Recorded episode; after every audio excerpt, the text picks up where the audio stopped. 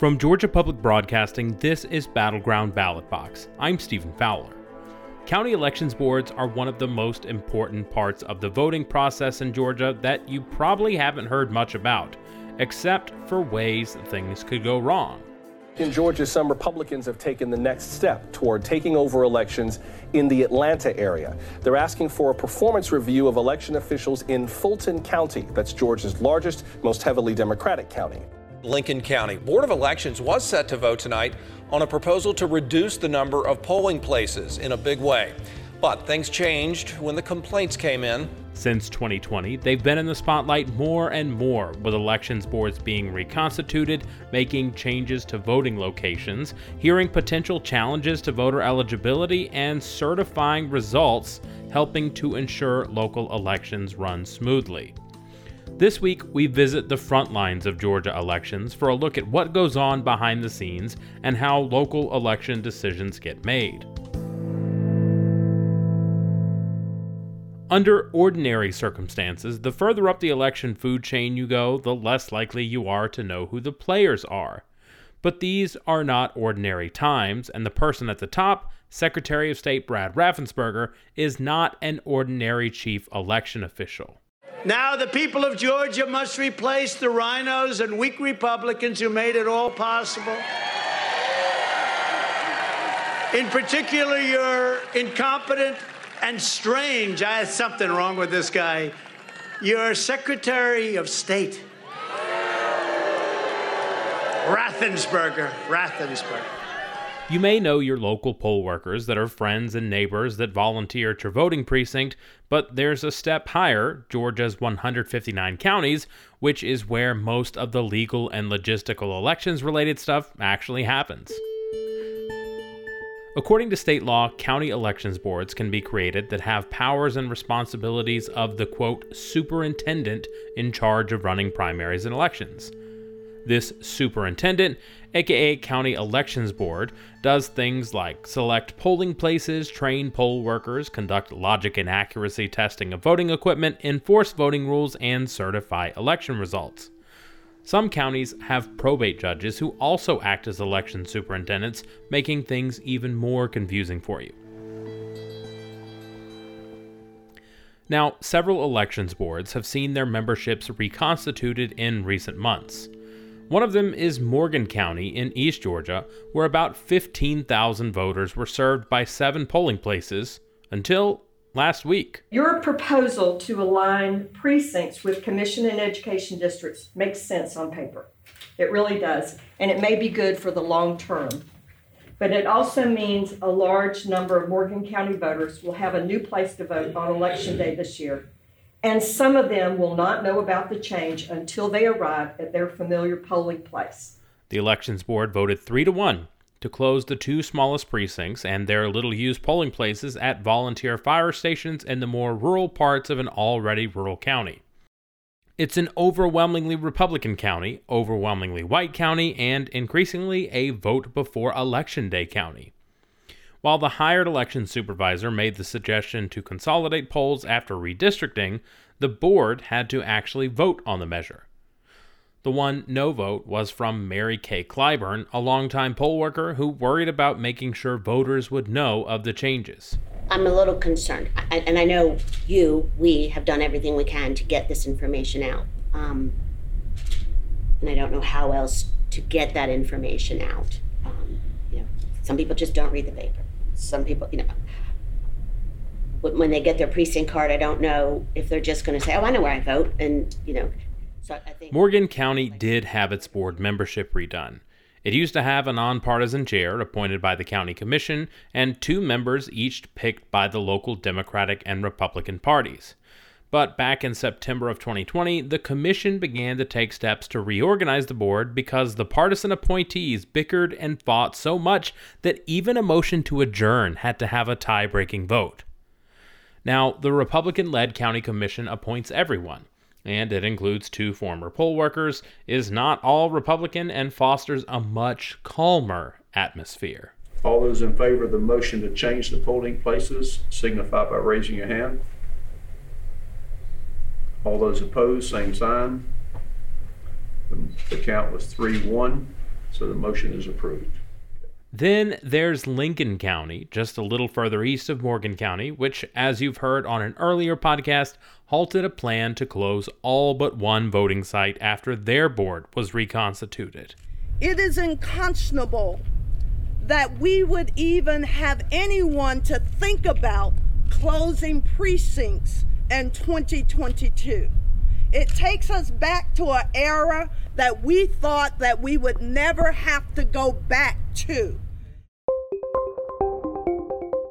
County officials say their original desire in tweaking the board was just to stagger terms, which usually include a nonpartisan member and members selected by political parties. But a Georgia Supreme Court ruling that found non governmental bodies couldn't directly pick members of government boards has meant recent laws dealing with elections boards also change how those boards are picked. Lincoln County, for what it's worth, is set to approve three voting sites after our reporting. Elections boards and elections offices often have limited resources and while the decisions they make have great consequences for voters, changes are not taken lightly, says Tom Smiley. He's Hall County's Elections Board chair. Last year, I talked with him about the potential impact of new voting laws and how the county was balancing polling places and resources after opening fewer early voting sites for the January 2021 runoff. And then you have to try to operate within the confines of your resources that every county has different um, and then you provide the best voter experience that you can. I mean, to me, that's what I try to do. Um, you know, no one has unlimited resources. Georgia county elections boards have shuttered more than 10% of their polls since the 2013 U.S. Supreme Court ruling no longer required federal oversight of election changes. Many of those are also in rural counties that don't have a lot of money, manpower, or voters.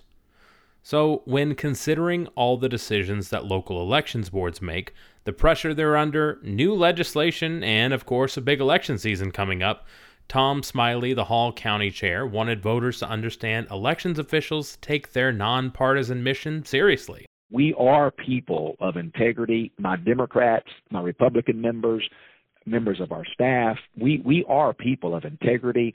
We are people who are honest. We, we want to do the right thing. But some actions taken by local elections boards recently have caused concerns. In March of 2020, Athens Clarke County faced steep fines and penalties when its elections board voted to ditch new touchscreen voting machines in favor of hand marked paper ballots, violating a state law that requires every county to use the same system. The change was approved 3 to 2 by a Democratic controlled board over objections by the hired election supervisor and the county attorney. A recent report in the Daily Beast highlighted how the new chair of the Spalding County Elections Board has made QAnon conspiracy theories and has made multiple false and wild claims about election results. It's also the only election board rewrite recently that did not get rid of partisan appointments to the board, instead, now having the fifth person appointed by county judges and many people are concerned about a performance review of Fulton County's elections board, authorized under the sweeping new voting law SB 202. Let me start by saying that um, I will never, ever back down from the fight with these conspiracy theorists who pushed the big lie in a disgraceful attempt to take away the voices of Fulton County voters. This review, initiated by Republican lawmakers who have used past problems with elections in Fulton as a way to insinuate fraud in the 2020 election, could, in theory, result in the state election board appointing a temporary superintendent to replace the five member election board.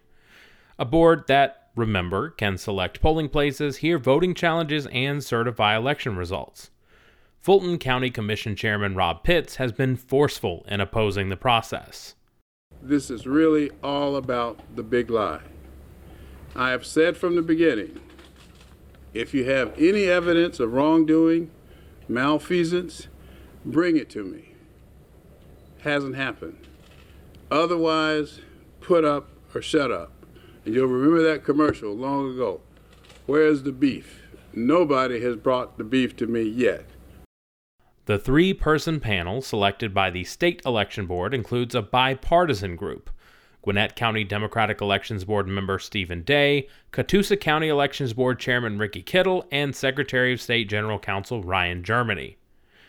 Democratic State Election Board member Sarah Tindall Ghazal said in an earlier meeting she hoped the panel takes its job seriously and would focus on how Fulton's board could move forward.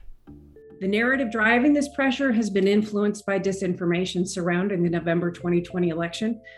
But the fact remains that Fulton County voters have reported numerous problems for far longer than November 2020, particularly surrounding registration and absentee ballots. So I, I urge Fulton County to review this performance review board as an opportunity to have fresh eyes on their systems and their procedures and identify areas of improvement. Republican State Election Board member Matt Mashburn agreed. This is an invitation to Fulton um, that it would be very nice for the board um, to be able to report when their report comes out that, that this was a problem, but in the meantime, we, we've seen this be cured uh, and this be fixed. So I encourage Fulton to just to keep trying to improve and not just uh, throw up their hands and say, well, it's all in the hands of the board now. The most likely result of the review will be a report that will outline failures, fixes, and a plan to tackle the crucial 2022 election cycle and avoid repeat issues.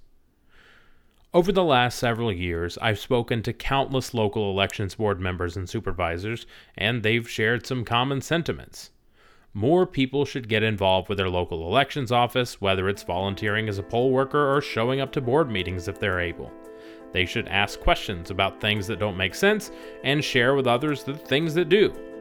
And in this crucial time for elections in Georgia, these election workers say voters should trust in the state's election system and the people who run it. Battleground Ballot Box is a production of Georgia Public Broadcasting. Our producer is Jess Mador, our editor is Wayne Drash. Our engineer is Jesse Neiswanger, who also wrote the theme music. You can subscribe to the show on Apple Podcasts or anywhere you get podcasts. Thanks for listening.